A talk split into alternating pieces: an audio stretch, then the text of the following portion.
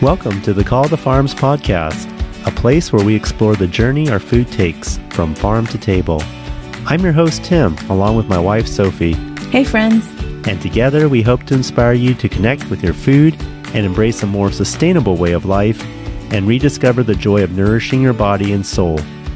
In this episode, we discuss our chicken story. Chicken story. This will be interesting. Our chicken story. Well, chickens are the gateway animal. That's right. I don't know who coined that term, but we hear it all the time. Sounds good. It got us into homesteading. We didn't know it at the time. In 2019, we started growing out our backyard garden. I really felt this calling to prepare, and I really felt it in my bones to prepare. Mm-hmm. And I didn't understand why, because I think we had gone to Hawaii five times that year with the entire family for work. So work got to pay for most of it. So it was great. But I kept feeling this this urgency to prepare and I couldn't put my finger on it. So by the end of December of 2019, this is all before, you know, what was going to happen in 2020. Right. But you said, "Okay, we'll take that class in um what is it? Santa, Santa Cruz, Cruz? Yeah. yep. And it was this class that I've been eyeing for over 10 years. I never thought that I could grow anything. I could barely keep a succulent alive at the time. But the farm was called Love Apple Farms in mm. Santa Cruz. Took a class there for the winter. And by February of 2020, we had four raised beds. All of our veggies were planted. I learned how to do permaculture at that point. Mm-hmm. And by March, what happened was things started shutting down. Before March 16, 2020, I had already identified, you know, thinking about getting chickens. There was this lady out in Mill Valley that Uh, selling her chickens, but I couldn't convince you to get on board. Yeah, that's absolutely right. I mean, up until that point, I loved rotisserie chicken, fried chicken, and I n- didn't know what a live chicken was like up close and personal. Yeah. So when you mentioned going up to Mill Valley and you told me how much it would cost to procure these chickens, I thought it was a little crazy. Well, okay. It was March 16, 2020. And the only other time in my life that I ever heard stories about lockdowns or Yeah. curfews was from my parents. And they mm-hmm. told me that's kind of what happened at the fall of Saigon. And when that happened with the lockdowns and the curfews, you actually got shot on the street. And they witnessed that. And I heard those key words again for California for the very first time in my life. I mean, it was frightening. And so the first thing I thought was, you know, hey, we take care of our parents, our family, you know, our extended family. And I said, well, we'll just find a way to get some protein. And that was eggs. And worst case, we'll get a chicken and eat that for meat. But that's kind of where the mentality was then. And so on March 16, 2020, that night, when the curfews were put in place in California, we bolted at 7:30 at night, I remember, and we were just praying that we weren't going to get in trouble um, crossing the bridge to, you know, through San Francisco. And we bought three chickens. Get ready for this, everyone, for $300 each. And they were egg laying hens. So we didn't know what, what was going to happen. All we knew was we needed to get access to chickens that were laying eggs. I remember on that car ride back through the Bay Bridge, I remember looking at you and, you know, we had these three hens in a cardboard box in the trunk. And I remember telling you, I said, honey, I never, ever want our family to be in a position where I have to worry about feeding, you know, seven, eight people off of three eggs a day. And thinking, how am I going to split this for everyone? Do we split uh, scrambled? How do, how do we even cook these three pieces, you know, these three eggs?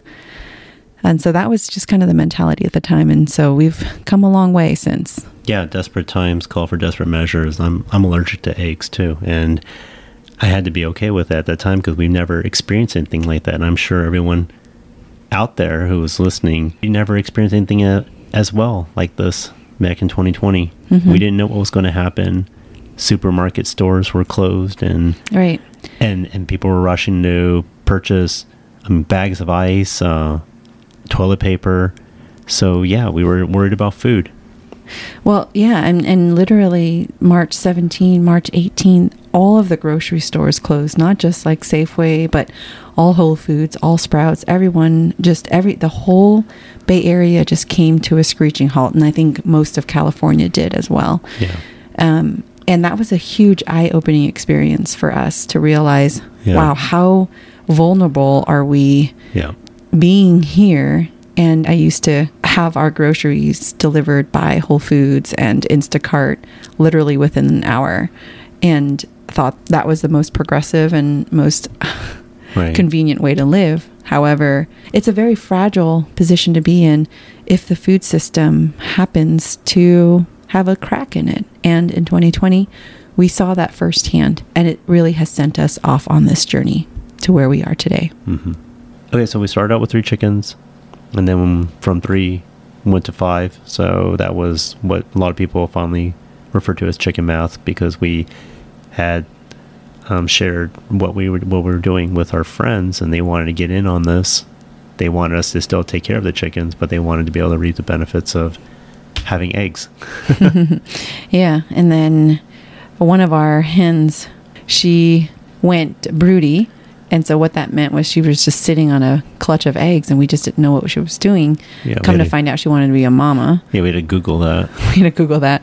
We tried to break her of her broodiness. And then one day we thought, well, you know, why Mhm. not? We went and got some chicks at the local feed store. Yeah, they were a day old. And then based off of our online research, we did a swap at night. And I remember I took out my headlamp Yeah, that it I was had from red- the army, and it I had was the a red- red red light on because I didn't want to scare her, and it had to be tactical. So in the middle of the night, we lifted her up and placed a chick, and I liken it to my one of my favorite movies, The Raiders of the Lost Ark, where Indiana Jones swaps out the, the idol with a bag of sand. I felt like I was Indiana Jones at that time, and I was switching out the chicks in. and it worked out actually. She took to the chicks Yeah. and made her her own. Right. And so we we raised chicks and and that was that was really good. I think we had three chicks and then we ended up with eight heritage hens. We've come so far in just three years now. We're just talking about how we got started, and we sound so naive. Well, I think we mm. were having fun. I think it was everyone's at home and we wanted things to do and we were learning and we liked to collect different colored eggs. We wanted to take photos of them. Oh yeah. Oh, So yeah. it was fun. We, you know, what we have now, we have function over fashion. In California, it was more uh, fashion chickens over function. mm-hmm. And we've grown a lot, and I think a lot of our priorities have changed too Mm-hmm. over the past just three short years.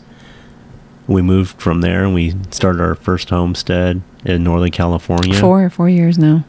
Four years now? Oh my Mhm. gosh. We've been homesteading for four years. So we went from there, we got more land. We expanded our chickens operation. So the chicken math was like multiplying. hmm and we had we learned a lot about raising chickens and multiple roosters and having to deal with that. We had about 40 roost, uh, 40 chickens hmm um, up in our land in, in Northern California.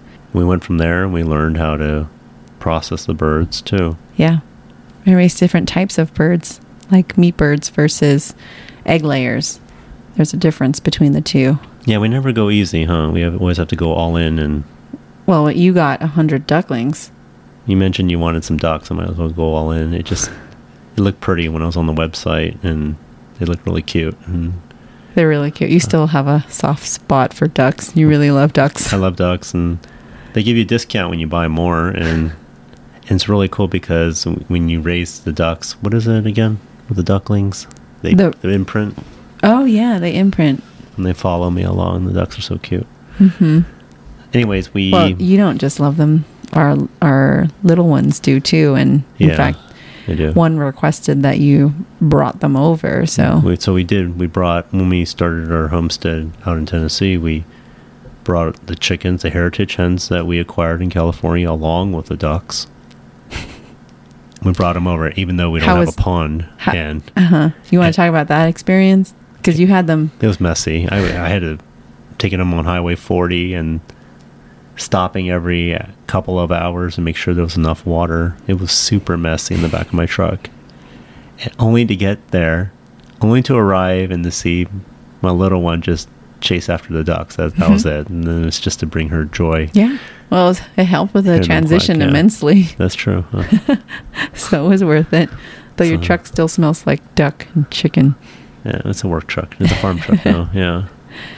Well, and once we got here, we realized that um, you grabbed the older hens that Mhm. weren't laying as many eggs anymore. Yeah. So we had hatched and raised some new chickens that were just starting to lay when we left California. Hmm. And chickens typically, if you don't know this already, they they um, they lay eggs for about two to three years most, Mhm. and then you know after that, most people will just have them around as pets and just clean up the Yeah. the, the garden or spread out manure. I don't know, the, the garden birds, basically. but then what happened was that they, they were out here, and then one or two of them, I don't know how many of them, started eating the eggs. And that's why we were trying to figure out who's eating the eggs and who's teaching them bad habits. when chickens start eating their eggs, they teach each other, and so it's a bad habit to break. And um, you really can't, you can't really can't break it. After that, we processed those heritage hens, and then we realized um, what we were going to do was we wanted to be more self-sustainable, and uh, did more research on raising dual-purpose birds. And so we love the buff Orpingtons. That's what we raise today. Yeah. They are great egg layers, good meat. Uh, they're docile, and most importantly, they go broody, which means they sit on their clutch of eggs and they want to hatch their chicks, Mhm. and they make great mamas. When we got here, luckily we found a farm that was getting rid of their about two year old Buff Orpington hens. So we bought 20 of them to replace the ones that we brought from California. Mhm. And then we have a great friend of ours here in the community that had like eight roosters. And so we grabbed Mhm. two. We knew that we were going to have to replace these hens that we just got anyway, but we got them at a great discount at a great price. Yep. So we said, okay. Um, we knew that we were going to have to either incubate the eggs because they're now fertilized with the roosters, or we were going to let the hens hatch and sit sit and hatch on their eggs. Yeah, naturally, right? Right.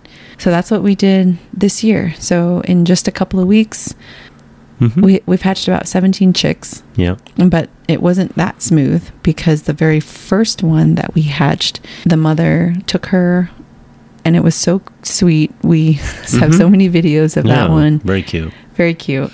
Um, however, you know, we waited, you know, four four days, five days. We didn't see another Yeah. chick come out. Just sitting on a bunch of eggs. she was sitting on a bunch of eggs, and so um, actually one of them, I think day three, I did see a cracked egg, Mhm. and there was a dead chick, and I was super super bummed about that. Mm-hmm. But I thought, well, maybe that was a fluke. But it it it formed into a whole chick, so I didn't understand what might have happened. Right. And someone on Instagram uh, messaged me and said, "Wow, you're so lucky that you're able to hatch your chicks because mine actually killed all of hers except for the last one Mhm. because we finally caught on that she was killing them." Yeah. And I thought, "Well, that's weird. Why would a hen sit on her eggs for 21 days and then Yeah. kill them?" Psychotic. I'm so glad that she shared that with you. I'm who really have glad. Who Yeah. would have thunk it? I, I, yeah, exactly. So then I went out right after that, and and disrupted her, and got her off her eggs. And sure enough, Yeah. there were two other dead chicks, Uh huh. aside from you know the one living one that she was caring for underneath her wing. And I just thought So weird. that's so strange. But it was because she must have thought that the other chicks that were hatching were predators, which is why she went and attacked them. The motherly instinct has been bred out of these hens. So Hmm. even though we chose the buff Orpington because they they Yeah. are broody and they make great mamas, yeah. they actually don't know how to be a mom anymore Wow. and and at least be mothering. And the reason why these motherly instincts are being bred out is because these chicks come out of incubators by the thousands from these hatcheries. Yeah. And then within the day of Yeah. their hatching, they get sent out through the post office. In the research and conversations that I've had, Turns out the chick that was raised under our broody hen, our first one, who knows the warmth of mama's wings and has been under her protection, when she grows up and becomes a mom herself, she'll be a great mom. And we're hoping that she will be able to hatch out all her eggs um, and be able to be a great mother to all of them. All that to say, in, in the research that I read, it will take several generations for the mothering instincts to come back. But the good news is is that it does come back. Yeah. And so That's great how news. can we apply that to our society today?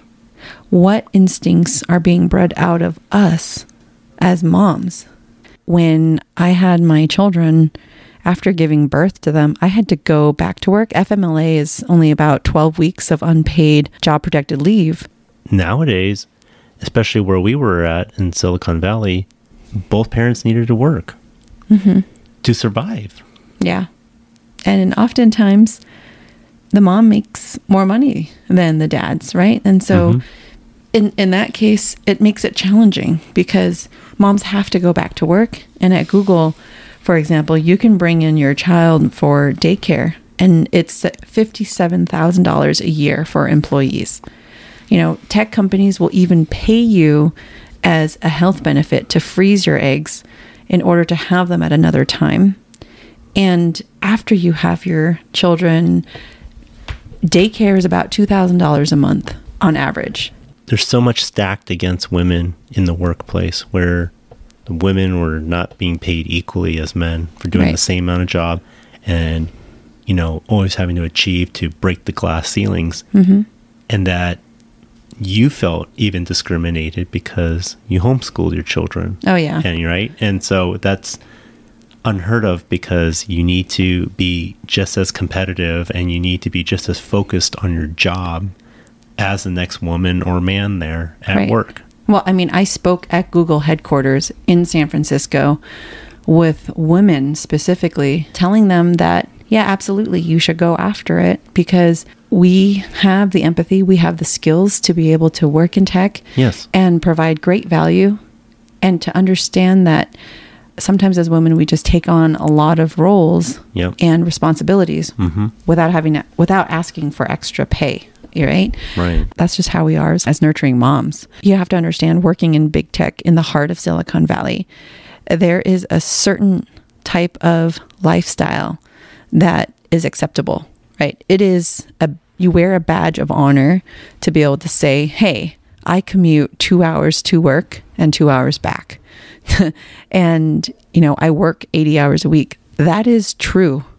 It doesn't mean that it's healthy or it's it's you know good for you but that is that is the praise that you get in the bay area i'm now coming out to say this is so unhealthy mm-hmm. and it's not right Right. i think that there is a balance in trying to you know where you don't give up your entire career or your livelihood Correct. but there has to be some sort of balance where we we don't just continue to run that rat race and there's no exit strategy when i started to disentangle from the system and started to homeschool our oldest i mean there were some laws that were being passed what in 2015 2016 these laws were being passed in california and i thought you know what i'm going to have to homeschool and because I worked at the office. So you ended up homeschooling the children quite a bit. We chose a great curriculum where it could be very simple for busy working parents, where we could just, you know, cross off, okay, here's the pages we need to read today to go through all of this um, from math, science, reading, comprehension, all of that. We tag teamed it. We did tag team it, but Yeah. somehow my VP of marketing at a top Fortune 500 company told my boss who who pulled me into the office and said, "Hey, you know, I wanted to tell you this because I didn't want you to hear it from anybody else. The VP of marketing is asking how you're able to homeschool while working." And these were mothers too themselves. She was a mother of 3 daughters hmm here I am managing $3 million in ad spend for this company, running top performing campaigns Yeah. and growing the business. And instead of asking me about how I was managing the campaigns or how my campaigns were performing, Yeah. Because I literally started a whole department on digital optimization before conversion rate optimization was a term. Yeah. I actually led and created a certification program with CXL Live. Instead of asking me about that, she asked me how I was homeschooling my children while working. And yeah. I booked a trip. I went to DC. I did my run from my old dorm room to the steps at the Lincoln Memorial. Mm-hmm. And this was the place where I called it my mountaintop experience, where I just go, I sit there, I pray, and I really contemplate like big, major life decisions. I flew back in a couple of days. Monday morning, 9 a.m., I turned in my two week notice. Mm-hmm. I am not going to put my job over my children. And I know that's a really hard thing for me to say because at that moment I realized I'm committing career suicide. Yeah. In tech and the level that I was in my role at these large companies, it, you don't just Yeah. You don't give it up. you don't like just give it up and homeschool. You you just can't Right. there's um, a certain reputation that you kind of have to uphold, unfortunately. And, you know, the other kicker was when I was in grad school for my master's in clinical psychology, I remember that even though I wasn't thinking about kids at the time, I took a child development class and I remembered what they told me, which was the formidable years for a child is the first five years. Mm-hmm. Now I'm hearing that research shows that it's actually the first eight years. That's why we chose to slow down from high tech to low tech. It's stepping off of that rat wheel.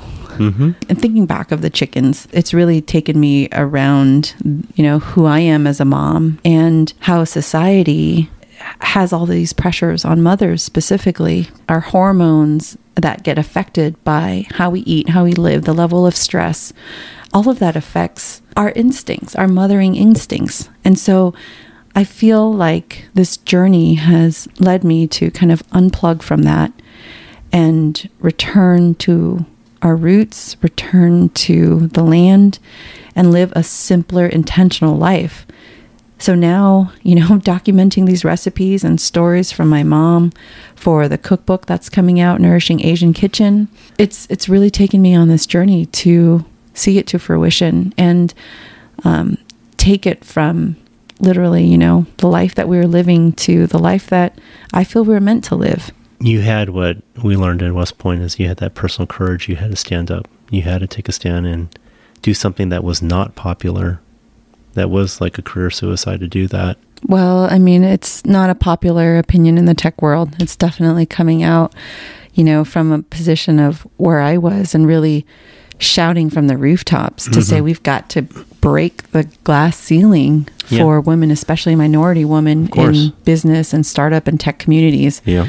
I even wrote an article that went viral to talk about that. So to Yeah. come from that place to now, hey, The high tech to low tech. it's like what happened here? Well, it's not just what happened. There has to be a balance. At the end of the day, how can we still provide a good foundation for the mm-hmm. children? And also realizing that in an instant, your manager can say a comment such as that. And Yeah. you could potentially lose your job. And Yeah. it's discrimination. Hands down, that was discrimination Right. in that instant, it made me realize I could work for this company because I was on four years. And I was thinking, you know, that company is a company that was stable. You could stay there for the rest of your life. And I was thinking, I could stay at this company for 18 years and they could still let me go. And I would have lost all that time with the children. My place at home is mm-hmm. not replaceable. No. You know, they could hire an intern. I had interns Yeah. that I worked with. They could easily fill one fifth of what I was doing at my job. But it doesn't mean that I'm not irreplaceable. You could replace me with five other interns and, and there I'd be out. So going back to that then, so how did you make that change then from like you mentioned speaking on stage and being a voice for empowering other women in tech to now essentially doing like a 180? I don't feel that it's that different. Like I said in the previous episodes, being a startup founder, someone who's worked at the executive level versus being a farmer. Now, I never thought that we'd be a farmer, but we face our problems head on in the same fashion of understanding, like, hey, how are we going to prioritize this? You and I have these meetings all the time. Like, what do we need to prioritize? What goes first? There's a lot of things to do, but what's the level of impact and the level of effort? And how do we prioritize off of that? how do we work together. It's all the same workings of how we work at home and at work. Yeah. It's just it's it's the same amount of grit. And I think that's the at the core, that's really what it is. But you're using the same skill sets, but what changed? Because I remember when you first started working, you from contingent contractor to full time worker to chasing after working at startup companies, being an entrepreneur, working at these Fortune 500 companies, and working yourself up that ladder. What changed though? Was it just that comment from your boss? What was it that switched where titles didn't matter anymore? That's a good question. I think it was after having the kids, especially the second one, realizing how quickly time goes. Our oldest one was already growing so fast and entering kindergarten, and then our second one. And I didn't want to miss out on any of it. You know, even when I was homeschooling, I was home, but I was not really present. I didn't want that. So then I transitioned from that position. I started to take slow steps to disentangle. I started to find a company for design prototyping tools, a startup company that was all distributed. And that's when I worked harder than I ever did before. We went on a cruise, you remember? Mm-hmm. And I was working throughout the entire trip. Yeah. And one of our friends' kids at the time, she drew a picture of all of us on the cruise, except I wasn't on the cruise. And I was like, hey, where's Auntie Sophia? Uh huh. And, uh, that that made me really cry. That was that was a moment that I was like, okay, so you you quit going to the office, you work remote now, but you're not even present because it's just a level. It's the the type of work that I do. But that's normal, though. That was expected in that kind of culture. How did you know in your gut that that was not what you wanted? Because that's, in a way, like the sacrifice you make to get to where you used to dream about Yeah. achieving. I think I worked myself to burn out. hmm Yeah.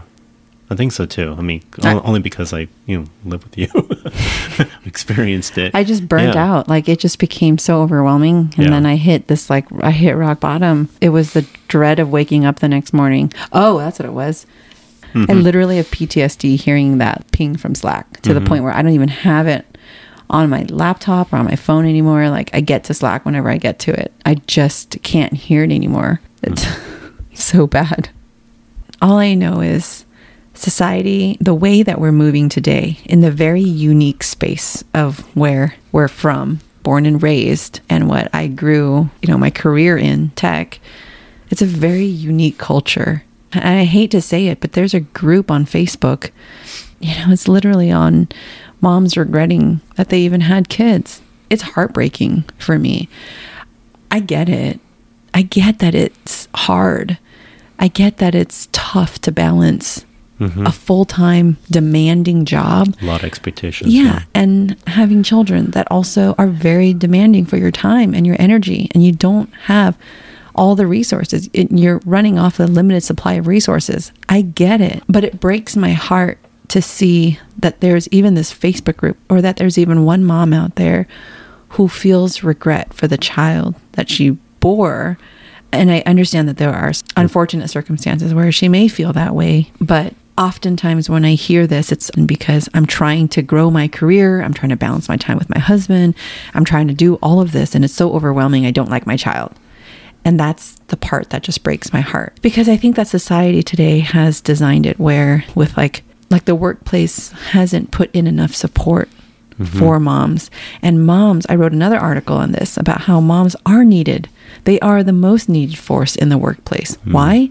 Because we have empathy ingrained in us. For me, it was elevated once I became a mom Yeah. But I started to really care about what other people feel, like my children, for example. Mm-hmm. And when you're designing a product or you're doing marketing, hmm. you're going to need to have that empathy so that you can design a product for the user and you're going to create and craft compelling messaging for the user. That's why moms are needed in the workplace. However, in the industry that I was working in, it was not a supportive culture. And you're talking about modern society, but society's been going against the family for quite some time now, actually. Why don't you share about the invention of the microwave? Ah, yes. uh, back in the 1950s when the microwave was invented. That's what allowed women to start going into the workplace. Yeah. So that remove the need for the mom to cook and prepare meals at home because they could just buy frozen refrigerated food and stick it in the microwave. Yep. So again, that's with the invention of the microwave and technology and how it's yes been able to be convenient for families, for moms, but it's taken you know one half of the core unit of the family outside of the family. So now both parents are out working. Yep. And I think that there is a way in society where we can bring some of this back in a way that creates a nice balance for the whole family and can encourage the family to be thriving both in the workplace and the home. Yes. I don't know exactly what that looks like, and we're trying to find out that balance ourselves on, on the daily. We are. But we just have to create it. We have to find it. We have to. It's it's more work. I'd say I, I'm working harder now, trying to find that balance. Mm-hmm. And I have taken a step or two back in my career, but it's been the most satisfying because I've been here for our children's education, and even if that means, you know, being there and encouraging them. Like today, mm-hmm. we had one of our children look through templates on how to create her little ebook, mm-hmm. right? And how cool is that to be able to be a part of it? Because these types of programs in the Bay Area would be another $2,000 a week for a program like this. And just last week, I took the children out and we pitched at a food venture. Yeah. and they watched mommy pitch the idea with people who were asking questions on how to design the product what are some obstacles Yeah. that we would need to overcome what are next steps you know have we thought through some things and what are the challenges and how do we overcome them and things like that where even if it doesn't come to fruition they were a part of it so maybe in the future Yeah. when they do have an idea or when they step into a boardroom meeting Yep. They have seen mommy model it for them Right. Yeah, I like that you brought that up because we've tried to incorporate them in every aspect of what we're doing on a daily basis, Yep. whether it's just typical farm chores or we want them to be creative and work on a business idea. We've actually been able to meld the two together. Just more recently, we had to process chickens um, with our neighbor, and they were involved. They actually learned how to do it firsthand themselves and we videotaped the process and they got a chance to witness the whole entire uh, shoot. They even got to witness how i edited the video how you you know got ready and prepped for it and learned how to make the nice cuts too on the piecing out the chicken. And it came together really nicely. It's something that we put together i'm really proud to talk about how our family came together as one unit and now we're releasing this video on how to process chickens because i wish we had something like this four years ago when we got into it Oh, with absolutely. chickens right. We flew out to uh, Polyface Farms and learned from Joel firsthand right several times. Mm-hmm. And then we toured around in our RV and visited regenerative farms to see how they were doing it. So we've combined a lot of what we've learned We from have. all these different techniques, including our own and what I was born and raised with. I mean, I, I actually butchered chicken when I was a little girl. I was six when I first started, and that was because mom had bought free range chickens from the Asian grocery store. And I remember when I first opened my first um, one that had like a whole egg sack in there, and I had another one that had a whole egg in there, like shell and everything. yeah And I thought that was the coolest thing because you never see that even in science class. And that was just my everyday. So you're such a nerd I love I love it. Well, I was pre med for mm-hmm. and I love surgeries and cutting. So yeah, it really fascinated me and I'm so happy. Like Yeah. it's a lot of techniques that I've learned from mom throughout the years and how we cut. And importantly, this is how I grew up eating 40 years ago. Eating nose to tail because we had to. We're an immigrant family. And so we didn't have much at all. We had to stretch out our budget, and mom bought whole broiler chickens. We ate nose to tail. We mm-hmm. ate all of the innards, all of the gizzards and heart, lungs, liver, and kidneys and feet. And we saved the carcass to make our broth. And so all of that is finally being put together in this course where people can learn how to piece out your chicken from nose to tail and make four complete dishes from one chicken, which, you know, costs are rising. And in the American culture and what, like how you eat, you will roast a whole chicken, which mm-hmm. is great. But then that'll just be one meal. And for, you know, $25 now for a pasture raised chicken mm-hmm. that we're buying or selling, that can add up really quickly. It's about how we lived as you know an asian american family yep. and how we can share that knowledge with others around the world. Well and the best part is we get to spread the word. We get to share all the knowledge that we've gained and saves everyone a lot of money. That's awesome. Yeah. So yeah. i'm really excited. I'm so I'm excited too. because this is why i set off to do this with my mom and to capture these recipes these techniques and these stories and I'm glad to finally see it come to fruition. It is so exciting. It's taken me a lot longer than I expected, but I'm really excited. It came out great. We yeah. had a lot of fun doing it. Yeah, and so if you're interested in learning more about the course, you can go to sprinklewithsoil.com and uh, you can see the course listed there. Thank you so much for joining us. If you like what you're hearing, please share this out and subscribe to our channel so that you don't miss an episode. And if you can't get enough of us, check us out on Instagram and YouTube at Sprinkle with Soil. We hope you join us next time. Thanks, everyone.